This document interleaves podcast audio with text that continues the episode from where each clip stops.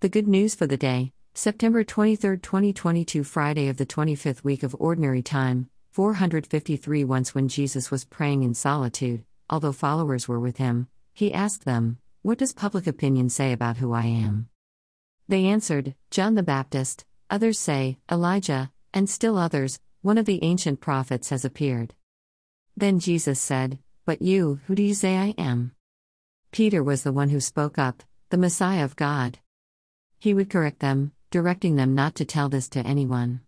He went on This human child must suffer greatly and be rejected by politicians, religious leaders, and cultural leaders, and be killed, but on the third day be raised. Luke 9. This little dialogue reflects the arc of so many of us. First comes the question itself Who is Jesus to other people? How do people describe him or say who he is? What do you hear in church or outside of church?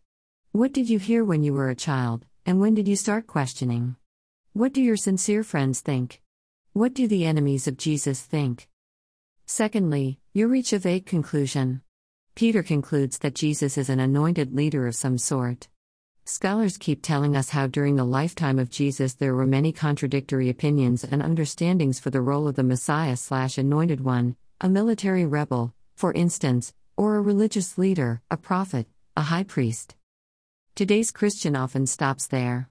Jesus is a collection of these, and no need to go any further. Jesus does go further. The Messiah who is Jesus will suffer. Jesus is not the leader militant, the strong Jewish general who will destroy Rome. He tells Peter, You follow me, Simon, and you will end beside me on Golgotha. And so, legend says, he did. And so we come to you and me.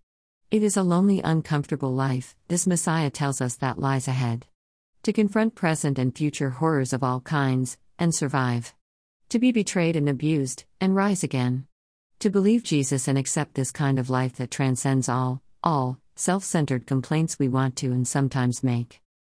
Only the fullness of peace you accept into your soul, your belief in a timeless lover, and a brave embracing maturity turns the following of Jesus into an identity with this Messiah only these enable.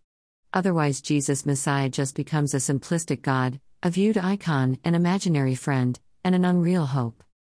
And so you start to see a deeper lesson here. Faith in Jesus is to immerse yourself in His Spirit. You so transform yourself into God's child that all your being concentrates on welcoming God's other children, and discovering their rejection and crucifixion of you, and then leading them into a new life of tranquility and salvation.